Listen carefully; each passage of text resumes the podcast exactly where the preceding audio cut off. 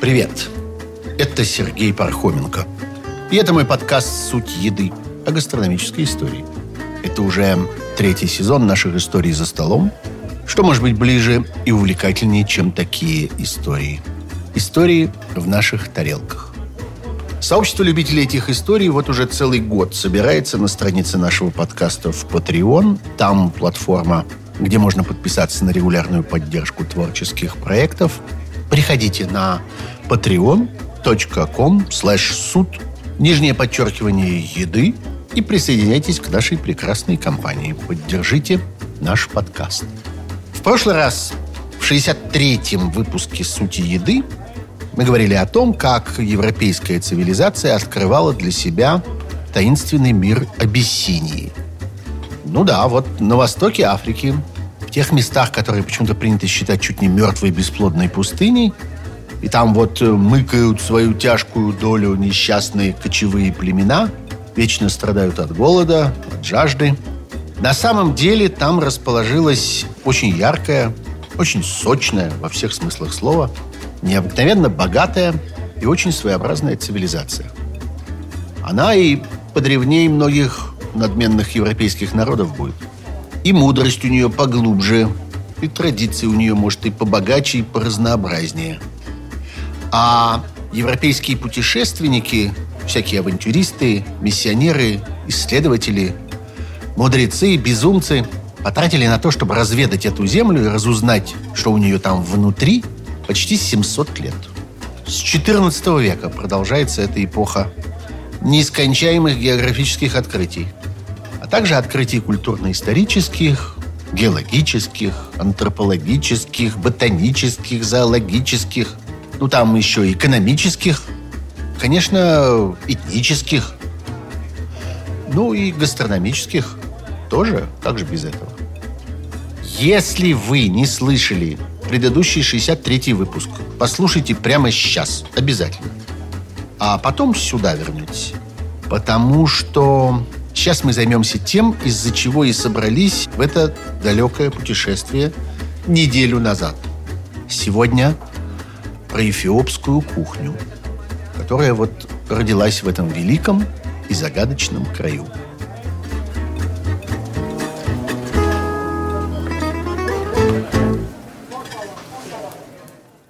Мы в прошлый раз, правда, как-то очень далеко уехали в сторону от эфиопской кухни. Вот прям добрались до ветхозаветного еретического Еноха, которому даже Ной был правнуком, а он был прадедом, соответственно. И еще у нас был удивительный шотландский масон. Бродил по африканским пустыням, потом поднимал тост за русскую императрицу Екатерину, вспоминал своих далеких кузенов в заснеженной Московии – ну да, вот шотландский масон, брат тех самых двух Брюсов, которые вошли в историю рука об руку с Петром Первым. В том числе Яков Брюс особенно знаменитый. А братец его бродил по эфиопским пустыням. Еще были португальские иезуиты, переодетые армянскими купцами. Они у нас попадали в плен к йеменским пиратам, а потом пробирались к тайнам царства Соломонова – и там общались с правнуками царицы Савской на троне. И суфийские мистики у нас были. Они насмотрелись танцующих коз и каких-то дьявольски выносливых кочевников, убедились, что те жуют в пути какое-то варварское снадобье, и это снадобье их наполняет силой, а головы их ясностью – и вот эти суфии осторожно, недоверчиво стали осваивать горький напиток из волшебных вишен и таким образом приобрели неизгибаемость духа и неутомимость в молитве. Вот что мы успели разглядеть в прошлый раз. Хотите вы тоже послушайте, как это было. А теперь пора заняться, собственно, сутью здешней эфиопской еды. Эфиопская гастрономическая цивилизация, между прочим, также своеобразна, также уникальна, она такая же удивительная, как вот эти все исторические, политические, духовные традиции этой страны вообще. И мы в прошлом выпуске упоминали кофе как чудо этой земли. Ну, это только одно из этих чудес, а мы их тут обнаруживаем много. есть еще другие чудеса, которые, кажется, по своей необычности и по своей силе, по какому-то там потенциалу для человечества, они вполне способны с кофе конкурировать. Прежде всего, это очень невзрачная на вид вещь. Такой порошочек. Называется ТЭФ. Мы в прошлом выпуске говорили о том, что для эфиопской традиции характерны такие сельскохозяйственные всякие культуры, которые практически нигде больше не используются. И это само по себе является мощным доказательством, видимо, того, что народы, которые населяли эти места, они нашли, одомашнили и освоили все это богатство самостоятельно, без посторонней помощи. Они построили свою гастрономическую цивилизацию, свою гастрономию во всем ее многообразии на своих собственных находках и достижениях. И это нам позволяет говорить, что вот это какая-то отдельная кулинарная планета. И вот ТЭФ. ТЭФ – это злак. Его еще называют карликовая проса. Он для Эфиопии является, в общем, тем же, чем кукуруза для Мексики. Или, например, там, для Китая рис. Это самый важный продукт питания в стране и основа для самого распространенного, самого известного, с большим отрывом и вне всякой конкуренции национального блюда. Блюдо называется инжера – и это такой мягкий, пористый, похожий на блин хлеб. Когда-то я его первый раз увидел при своем самом первом свидании с эфиопской кулинарной традицией за первым в моей жизни эфиопским ужином и был поражен. Это важная часть культурного наследия Эфиопии.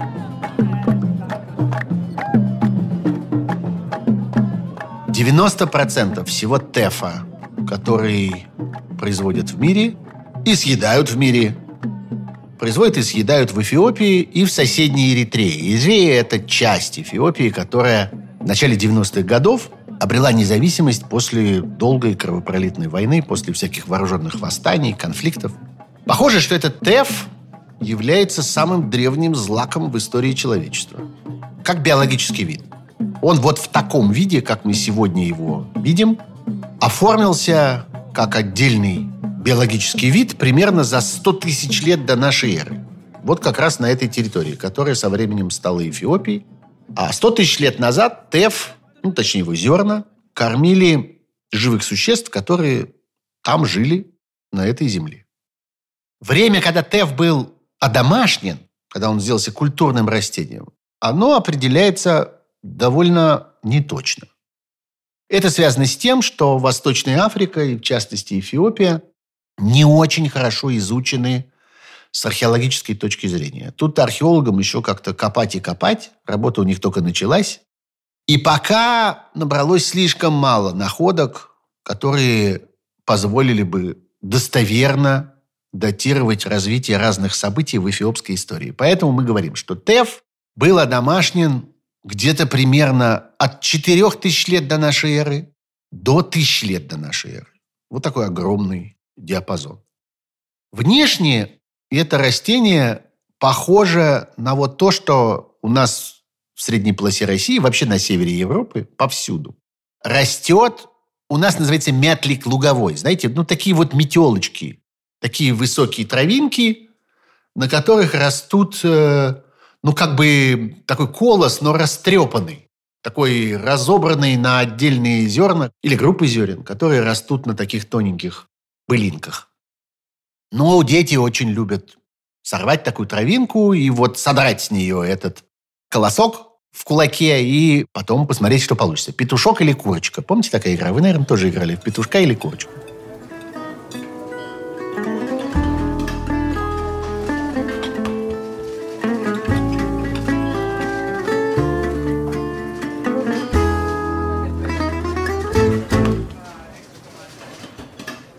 Вот так выглядит ТЭФ, но только он гораздо короче.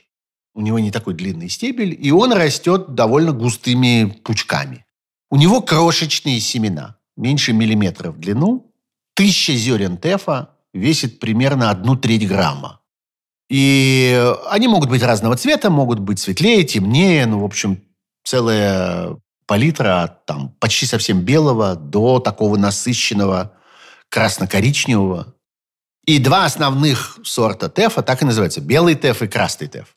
Второй больше распространен, его больше собирают, но он ценится меньше, считается таким простонародным. А первый белый, он такой вот э, для благородных типа. Называется он по науке Ирагостис абиссиника. Ну, то есть фактически абиссинское зерно. Ирагостис – это вот зерно, злак. Абиссиника – абиссинский, значит. И надо сказать, что этот злак вот с такими крошечными, малюсенькими зернышками, может быть, самыми мелкими из вообще всех, которые возделывает человек, он является претендентом на звание растения с самой высокой питательной ценностью. У него потрясающий набор всяких полезных микроэлементов. В нем громадное содержание железа. При некоторых заболеваниях, например, заболеваниях крови, это очень полезно. Ну и потом вот его углеводы очень легко усваиваются. Это так называемые медленные углеводы. Они не вредные. У них низкий гликемический индекс. Диабетики знают, что это такое. В общем, короче говоря, даже для тех, кто страдает диабетом, кому углеводов нельзя, ТЭФ можно. Ученые сегодня знают больше тысячи сортов ТЭФа, но серьезно выращивают, возделывают, размножают в общем, только три. И у ТЭФа явно есть какое-то большое будущее. Пока он остается внутри вот этой вот абиссинской гастрономической цивилизации, но он точно должен выплеснуться наружу, потому что качества его к этому очень располагают. Например, несмотря на то, что его мука совершенно не содержит глютена, это само по себе очень важно, он обладает очень хорошими, как говорят, хлебопекарными свойствами хлебопекарные свойства, хлебопекарная способность. И это сочетание разных свойств зерна и муки, от которого, в общем, зависит степень полезности этого зерна. Прежде всего, там чисто технические характеристики. Например, сколько муки получается из там, такого-то количества зерна.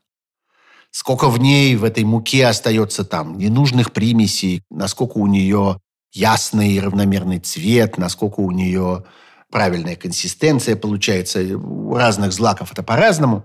Из некоторых злаков просто нельзя сделать хорошую муку, сколько ни, ни старайся и какие ни изобретай мельницы. Поскольку в муке из тефа нет клейковины, то испечь вот традиционный такой пышный хлеб с мякишем не получится. Там не в чем дрожжам работать. Только получатся разные там плоские лепешки.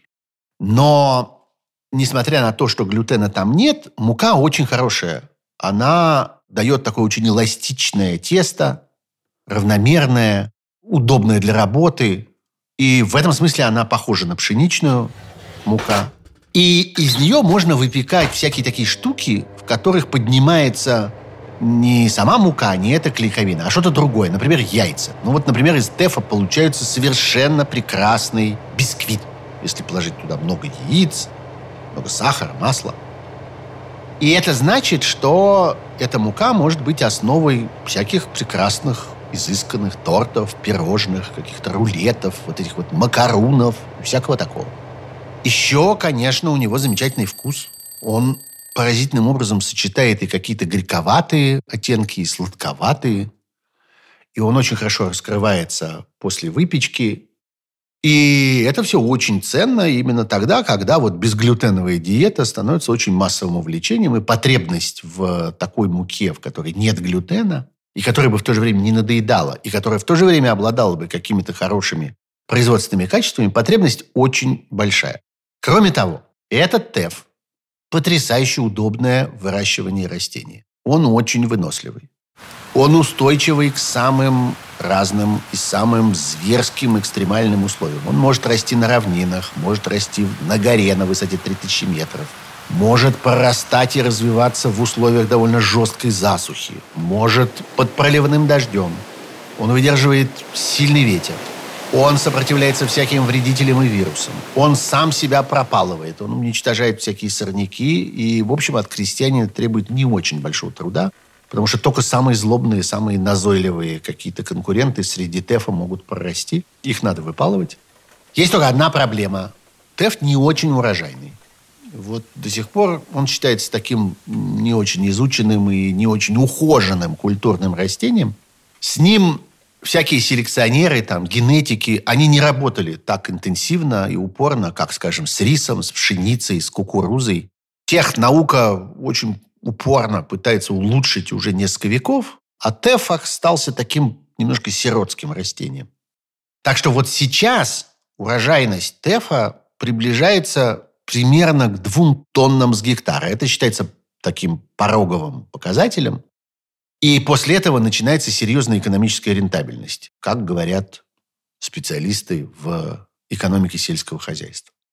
Вот до сих пор правительство Эфиопии вынуждено защищать внутренний рынок и вынуждено держать запреты на массовый экспорт этого ТЭФа, потому что боятся резкого роста цен и помнят, как это было в Боливии, где была такая традиционная культура киноа, такая очень народная, а потом бац, и выяснилось, что местное население просто не может себе его позволить. Потому что начались вот эти безглютеновые моды, спрос на кино рванул вверх в 90-х, в начале 2000-х годов.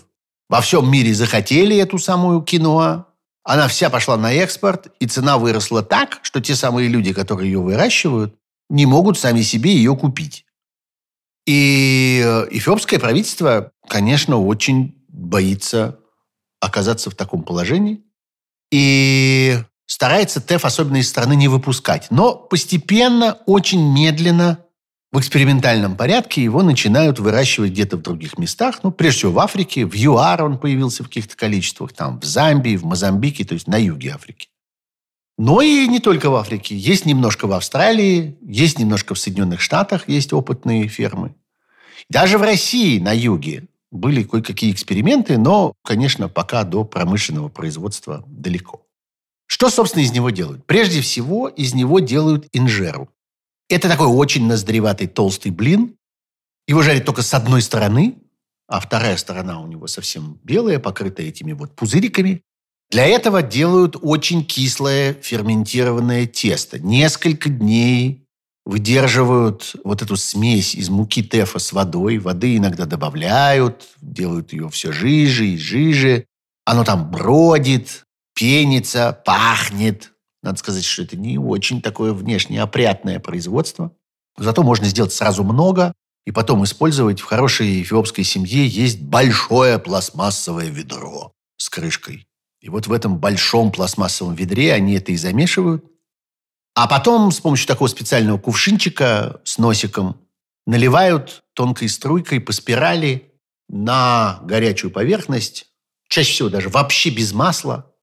И вот пекут этот самый блин. Инжера – это одновременно и тарелка, и ложка, и хлеб. Потому что это устроено так. На блюде лежит инжера, на ней кучками разложена разная еда. Эта еда чаще всего мелко нарезанная или перетертая в пюре. Поговорим об этом чуть позже.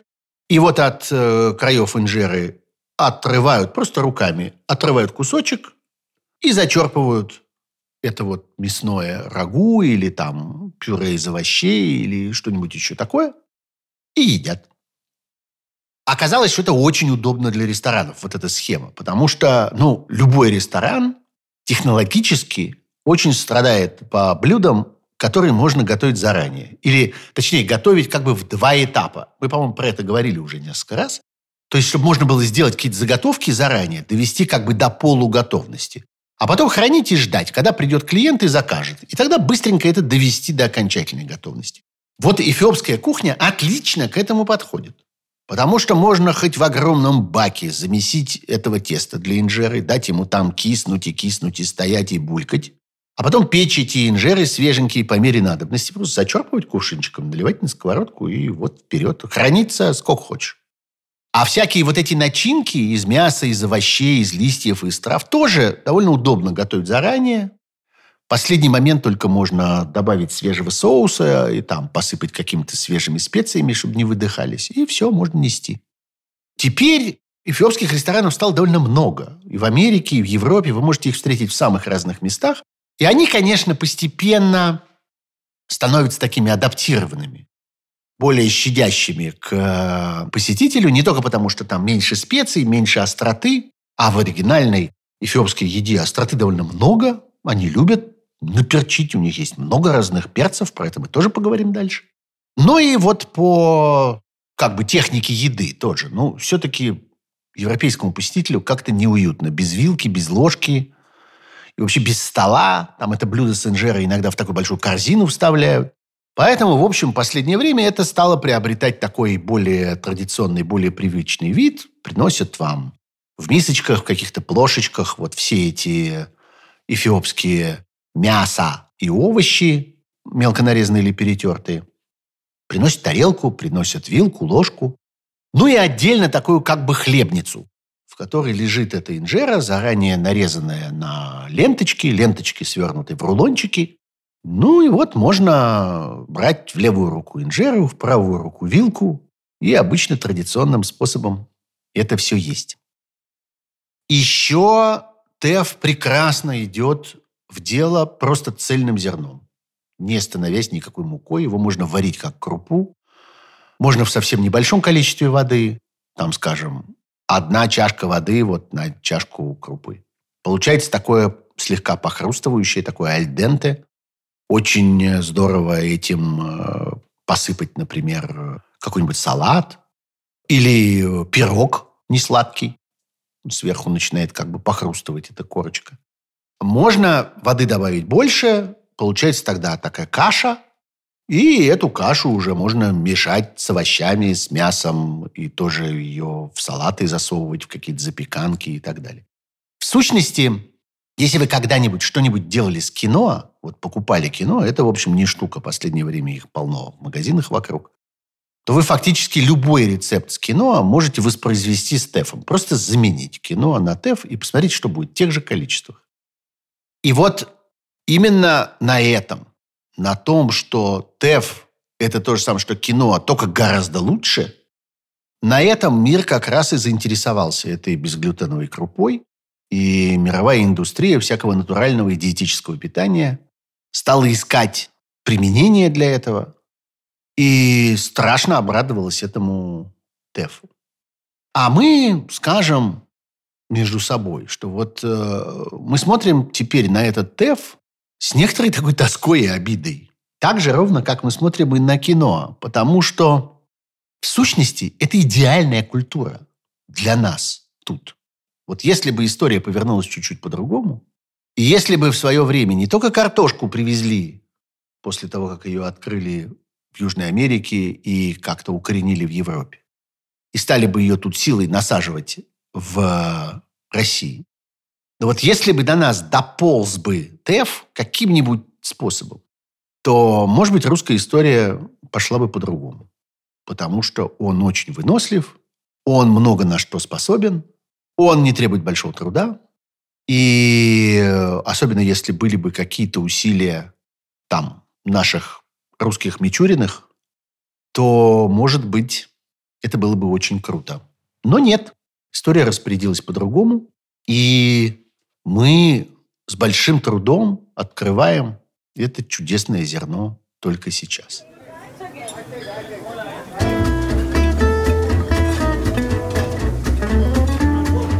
Через полминуты продолжим. А пока хочу рассказать о новостях сайта Литрес. Вы уже знаете, что там стали появляться коллекции историй сути еды, собранные в виде аудиокниг. Если вам удобнее слушать именно аудиокниги, а не подкасты за рулем, на беговой дорожке, в спортзале, гуляя с собакой или просто греясь на солнышке, это как раз для вас. Один раз закачал в телефон или в планшет, и можно слушать, не беспокоясь об интернете. В начале июня там вышла коллекция из первых 12 историй. А теперь вот появилась и вторая. Можно уже сейчас зайти на сайт litres.ru и скачать. А мы пока подготовим и третью коллекцию. И так постепенно все истории там соберем. Слушайте с удовольствием.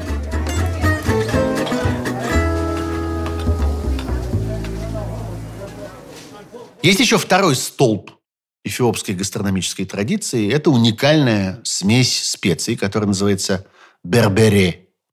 Она присутствует в разных пропорциях, в разных концентрациях, ну, буквально в большинстве эфиопских блюд. И она составляет важнейшую часть вот этого особенного букета вкусов, которые для эфиопской еды характерны. Вообще известно, что между Эфиопией, то есть вот Восточной Африкой, и Индией, которая там по другую сторону э, Индийского океана, контакты начались и поддерживались довольно рано, еще там в XIV веке. И почти сразу оттуда, из Индии и с островов Индийского океана, стали поступать всякие пряности и специи, собственно, главное сокровище этих индийских земель. И э, уже после этого времени эфиопская гастрономическая традиция, она как-то формировалась и развивалась с использованием вот этого всего. Перца, имбиря, корицы, кардамона, муската, которые поступали оттуда.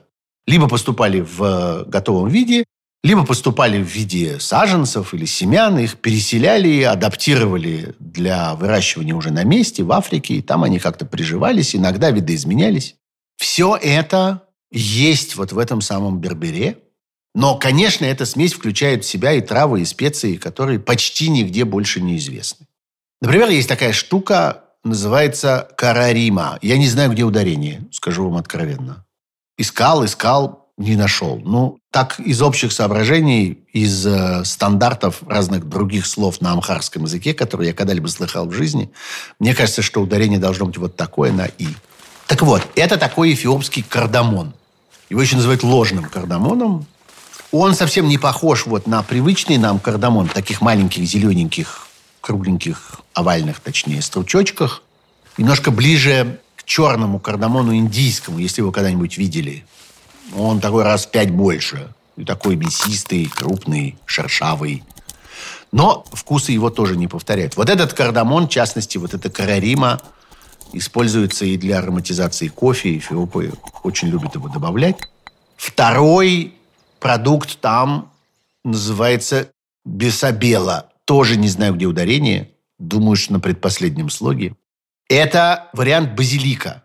Очень особенный базилик с очень специальным вкусом, довольно жгучий, очень душистый, маленькие такие зелено-фиолетовые листочки, которые растут на маленьком кустарничке или там на высокой траве, не знаю, как это сказать, в сушеном виде туда используются. И есть очень интересная еще штука – длинный перец. Вообще его еще называют иногда индийский перец. У него вкус похожий на вот обычный черный перец биологического вида пипер нигрум. То есть, собственно, черный перец.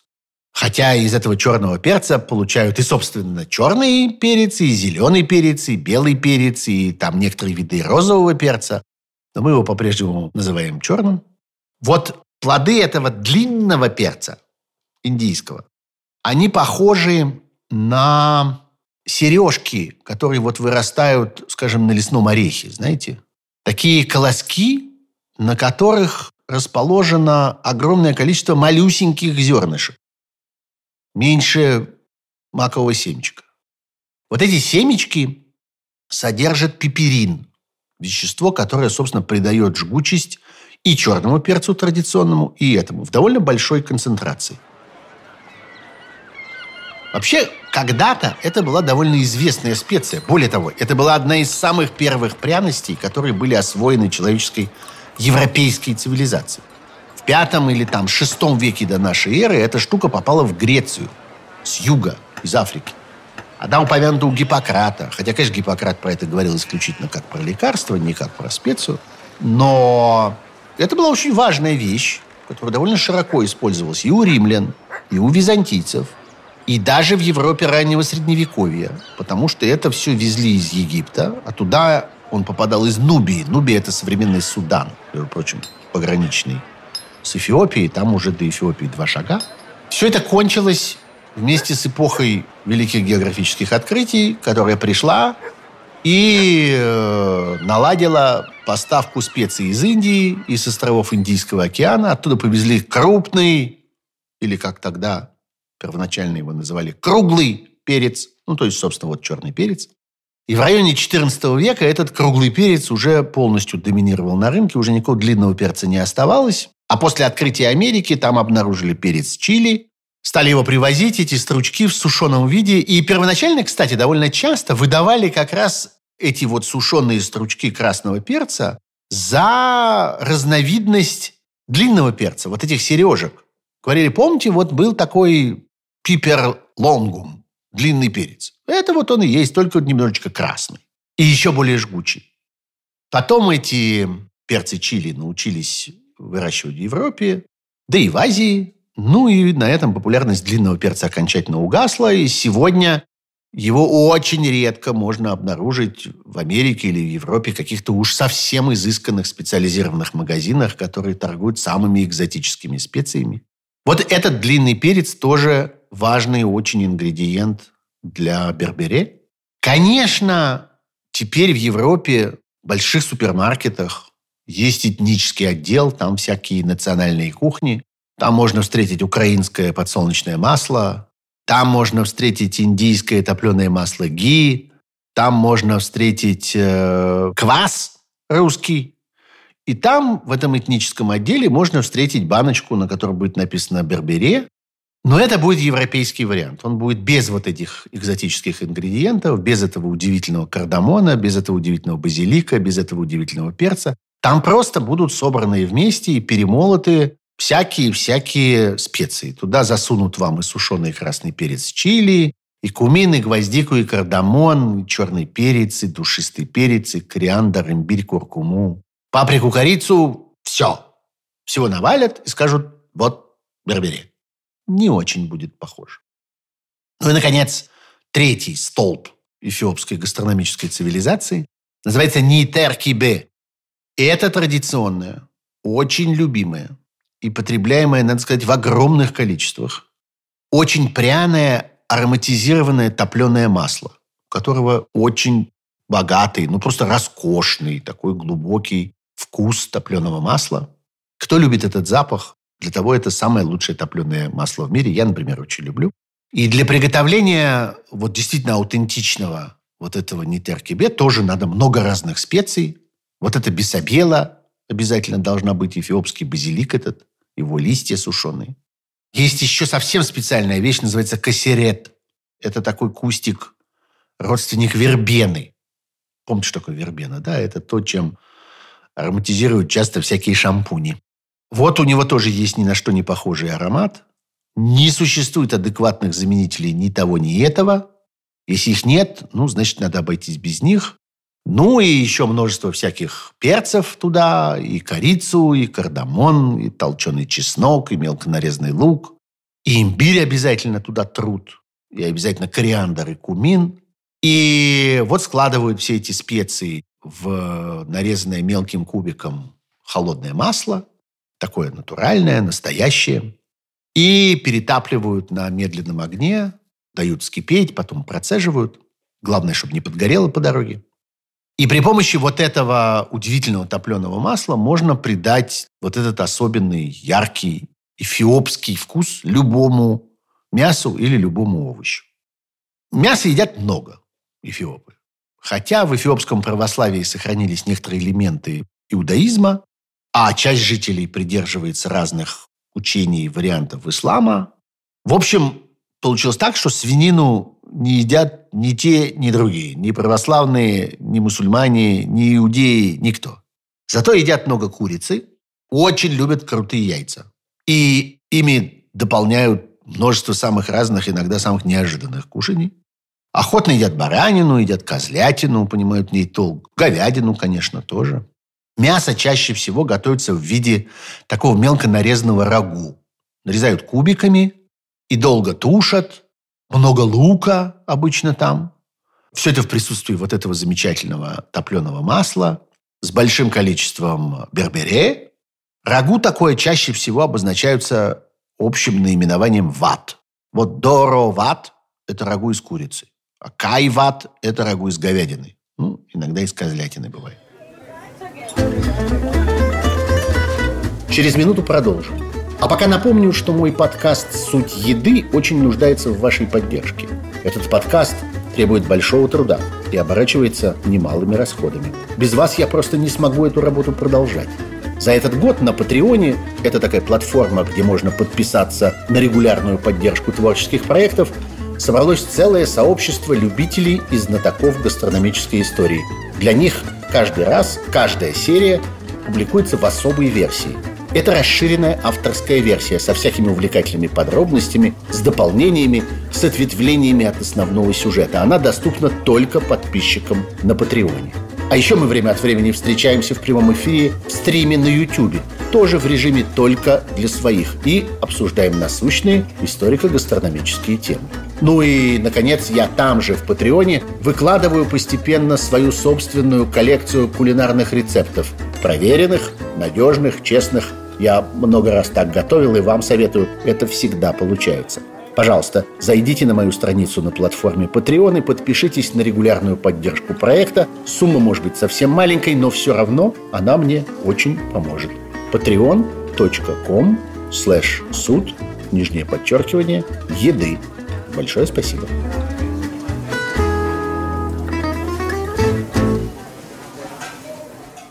Отдельная есть культура у эфиопских евреев, которых, надо сказать, мало осталось там, в Эфиопии, потому что Израиль в середине и в конце 20 века организовал несколько очень масштабных операций. Я думаю, что многие из вас слышали. Операция «Соломон», например, такая была.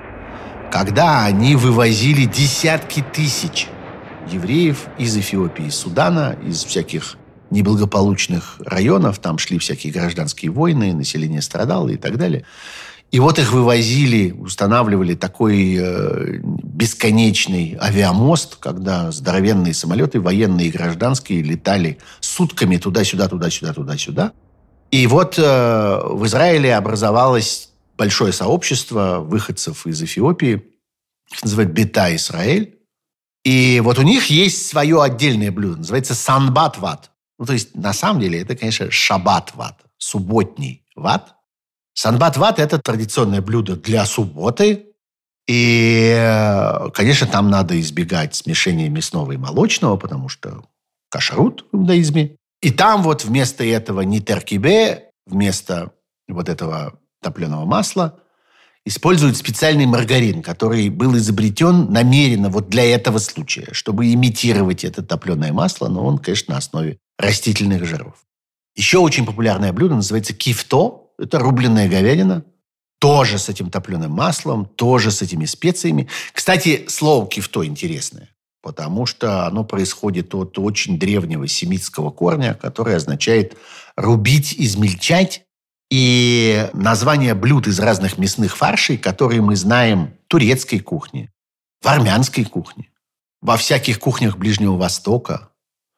Там это называется там кюфта или кяфта это, собственно, родственные понятия. Вот с этим кифто, с этой рубленой сырой говядиной. Иногда она не очень мелко рубленая, не фарш, а такими тоже небольшими кусочками, но тем не менее по-прежнему сырая. Тогда это называется горед. Тоже в эфиопской кухне пользуется большой популярностью. И, конечно, очень много вегетарианских рагу, тоже кусочками или перетертых, там всякие виды салатов, листьев, много лука, есть свои разновидности помидор, баклажан, всяких кабачков, разные тыквы. Пожалуй, самое популярное – это широбе-кибе. Это такой паштет, или иногда бывает, что перетирают не совсем в пасту, а остается какая-то структура, тогда это тоже как бы рагу из разных видов фасоли, из чечевицы, из гороха нут. Обязательно все это в ярком красном соусе, тоже с большим количеством масла. Масло вообще присутствует всюду. Ну и дальше начинаются совсем экзотические ингредиенты. Вот мы уже с вами говорили про какой-то странный базилик, про какой-то удивительный кардамон, про эту вербену особенную эфиопскую. Но есть кое-что посерьезнее, потому что есть, например, удивительное растение – энсет – ложный банан. Ну, вообще, это очень дальний родственник банана. Во всяком случае, он устроен примерно так же. Это тоже такое ложное дерево. Послушайте, пожалуйста, наш выпуск про бананы. Там подробно идет речь о том, как вообще банановое растение устроено, почему оно никакое на самом деле не дерево, а такая особенная трава. Вот это тоже трава, высотой, правда, до 6 метров. И у нее образуется такой мощный псевдостебель, который склеен из э, одеревеневших черешков листьев. Там тоже огромные листья, похожие на банановые. У этого не до банана есть плоды, но совершенно неинтересные, они невкусные, они без всякого аромата. Они битком набиты черными такими жесткими твердыми семенами. В общем, никому они не нужны. Зато вот на грани земли и воздуха, как бы выпирая из земли, вырастает такой полустебель, полукорнеплод громадный. В нем может быть до 40 килограмм. И с ним можно обращаться, в общем, как с картошкой. Он крахмалистый, он очень питательный, он легко переваривается, его можно варить, печь. Вот, собственно, из-за него из-за этого корнеплода, который выпирает из земли, и появилось название, латинское название этого растения, этого инсета, он называется энсете вентрикозум. Вентрикозум значит пузатый. Ну да, вот, вот эта пузатая штука вылезает из земли. Тот же самый Джеймс Брюс, про которого мы говорили еще в предыдущей серии нашего подкаста, замечательный шотландский исследователь, путешественник, авантюрист, он первый описал в XVIII веке это растение и указал, что это никакой не банан и не разновидность банана. И если родственник банана, то очень дальний родственник. И он, например, разобрался с тем, что египетские изображения в разных гробницах и там статуэтки, которые находят, в основном статуэтку богини Исиды, которая традиционно сидит в тени деревьев, раньше считалось, что она сидит под бананом. На самом деле она сидит под этим инсетом. Похоже, что бананы вот в классическом нашем понимании, они древним египтянам не были известны, в отличие, скажем, от арбузов, которые египтяне знали отлично и употребляли с большим удовольствием. Ну и вот инсет этот они тоже знали отлично. Инсет кормит колоссальное количество народу. В Эфиопии считается на юге страны основной сельскохозяйственной культурой. Там под него занято 150 тысяч гектаров, и на каждом гектаре в год легко собирают 10 тонн вот этих самых пузатых корнеплодов. Он может переносить долгую засуху, он может расти на очень скудных почвах. Вот уж это точно его способности. Причем есть можно не только этот подземный стебель, но и сердцевину самого молодого растения, вот этого вот ложного ствола, который у него образуется, она очень нежная, сочная.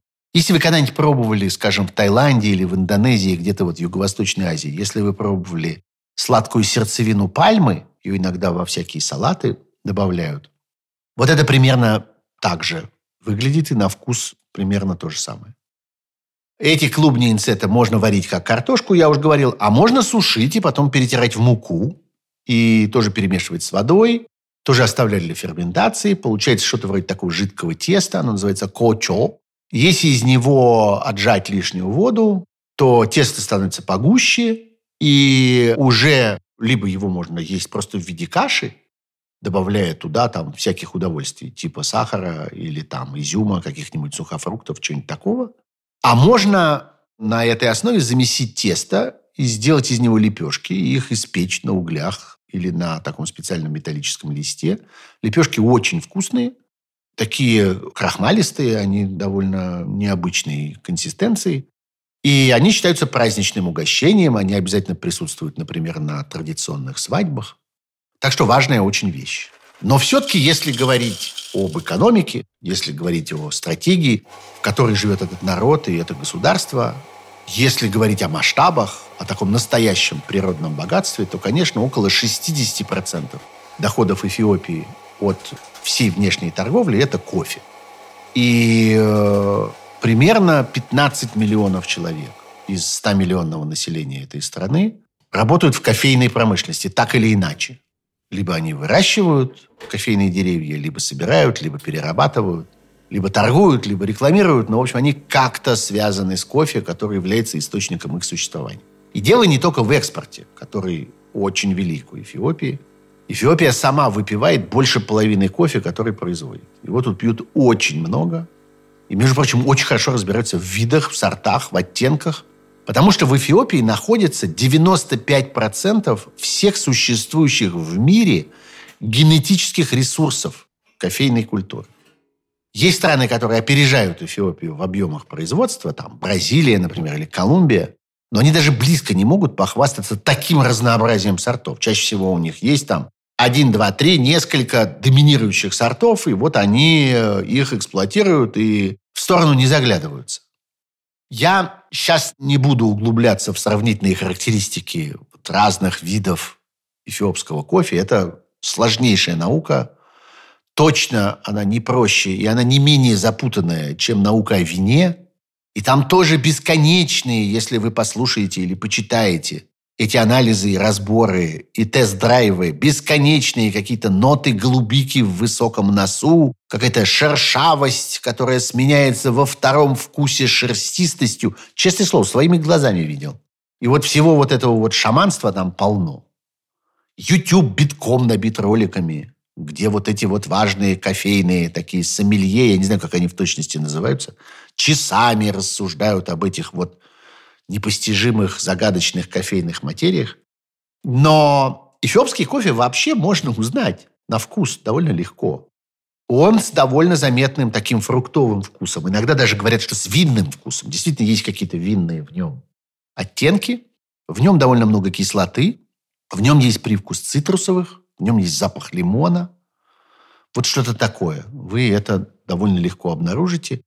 Я просто перечислю названия они вам встретятся в специализированных магазинах и кофейнях, которые ориентированы на знатоков, конечно, на ценителей, ну или просто на неисправимых пижонах.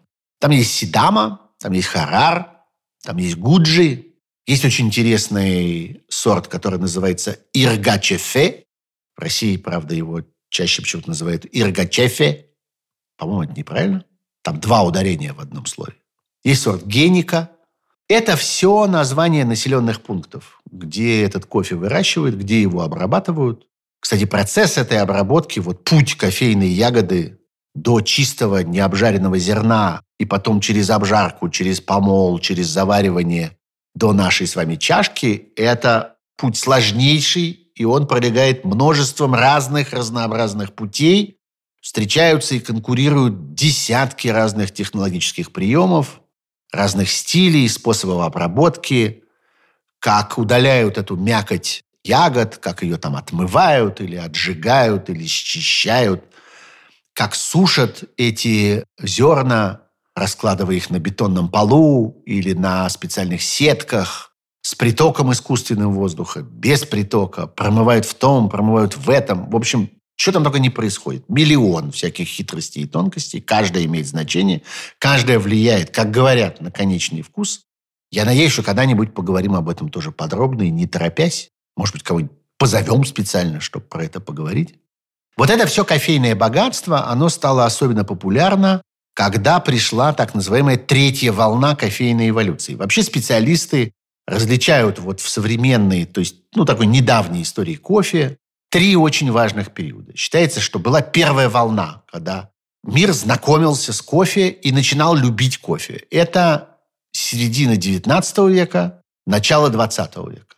Люди начали повсюду пить кофе, чаще всего бурду, и употребление его растет, и все больше и больше людей не представляют себе свой день без э, чашки или кружки кофе, включая каких-то тоже авантюристов, путешественников, ковбоев, золотодобытчиков. Все пьют кофе. Вторая волна – это с середины 20 века примерно. Это технологическая эволюция, которая началась там вокруг Второй мировой войны, когда появились вакуумные упаковки. И появилось множество разных способов заваривать кофе. Появились разные кофейные машины. Капельные, когда молотый кофе накладывается в воронку и сверху льется вода или всякие эспрессо, которые, конечно, были и раньше, но вот они теперь получили широкое распространение. Появились первые какие-то одноразовые картриджи, капсули, вот это все. Появились какие-то специальные изысканные способы варить кофе в каких-то там вакуумных штуках, в специальных кофейниках с длинным носом и всякое такое. И тогда же появились большие кофейные сети, которые стали приучать своих посетителей к тому, что у кофе бывает вкус, и бывает разный вкус. Ну вот Starbucks, например, самый известный из них. Она появилась э, уже ближе к концу 20 века, там, 80-е более или менее годы. Но э, это вот было такое массовое явление. Таких сетей все-таки было несколько. А с начала 21 века пришла третья волна. И это уже интерес ко всяким особенным вкусам, редким сортам кофе, интерес к тому, откуда происходит, какие технологии обработки, какой был изначально сорт растения, что там с ним потом происходило. В общем, такая уже начинается тонкая работа любителей, знатоков, которые учатся в этом во всем разбираться. Конечно, в этом огромное количество маркетинга, в этом огромное количество надувательства, в этом огромное количество какого-то пустого позерства и фантазерства, но если в это вложить сколько-то времени, как говорят знающие люди, то можно начать получать удовольствие от разного кофе и научиться его различать и радоваться всяким тонким оттенкам и тому, как э, этот кофе напоминает о том, откуда он взялся и что с ним происходило задолго до того, как он стал вот этим порошком, который вы завариваете у себя в чашке. В Эфиопии пьют очень много кофе, действительно. И там для этого есть специальные обычаи, специальная такая кофейная церемония. Она называется буна. Так, между прочим, назывались в древности кофейные деревья. Так что, может быть, это случайное совпадение, конечно, но, скорее всего, это все-таки как-то связано.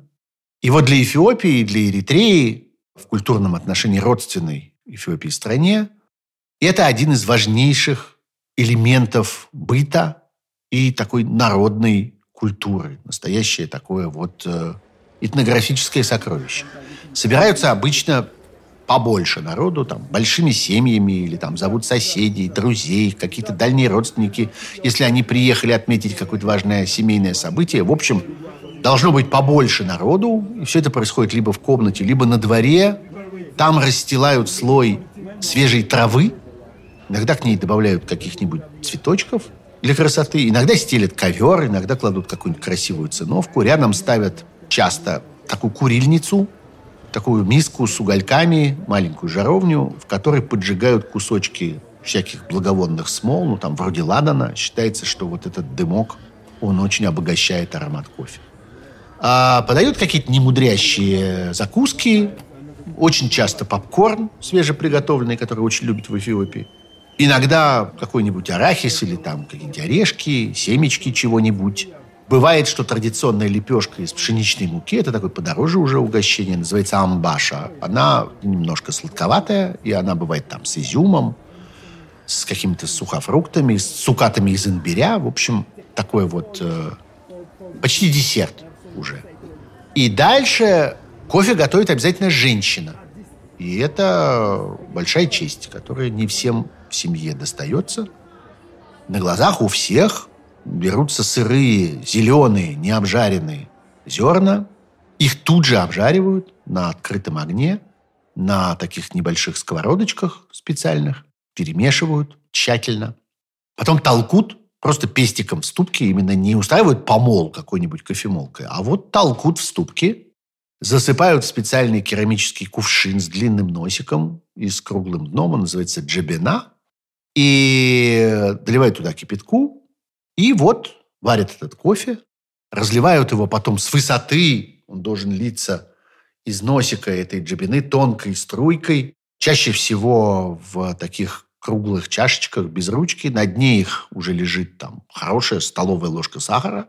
Сахара много идет с таким кофе. Иногда чуть-чуть соли добавляют. В некоторых районах кладут кусочек всего этого же самого знаменитого пряного топленого масла – Довольно часто в эфиопских семьях принято вот на одной и той же гуще, на одной и той же порции порошка варить кофе три раза.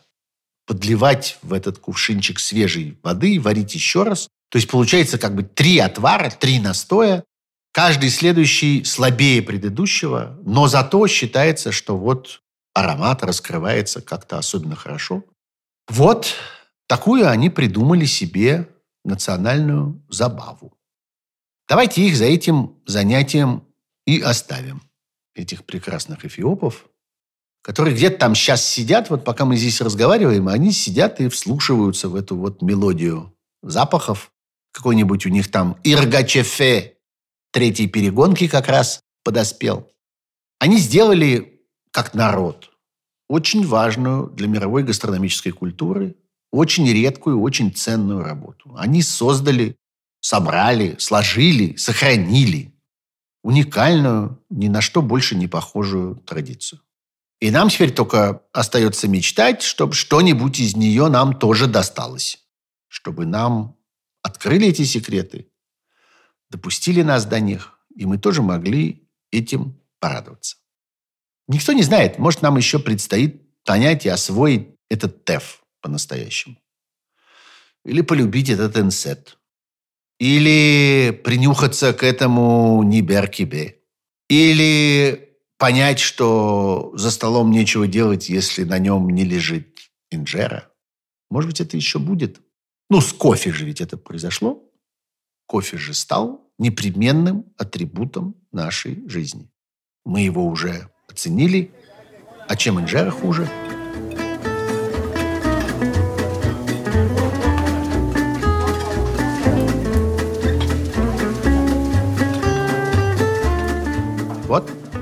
история. Историй будет еще много. Слушайте, пожалуйста, «Суть еды».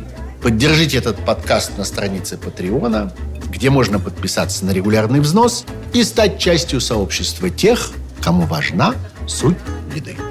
А без вашей помощи, хоть и совсем небольшой, гастрономическая история останется нерассказанной. Слушайте и подписывайтесь на Apple подкастах, на Google подкастах – на Яндекс Музыке, на Симплкасте, на Кастбоксе, на Spotify, на Тюнине, везде. Новый выпуск каждый четверг. Я Сергей Пархоменко. Счастливо пока.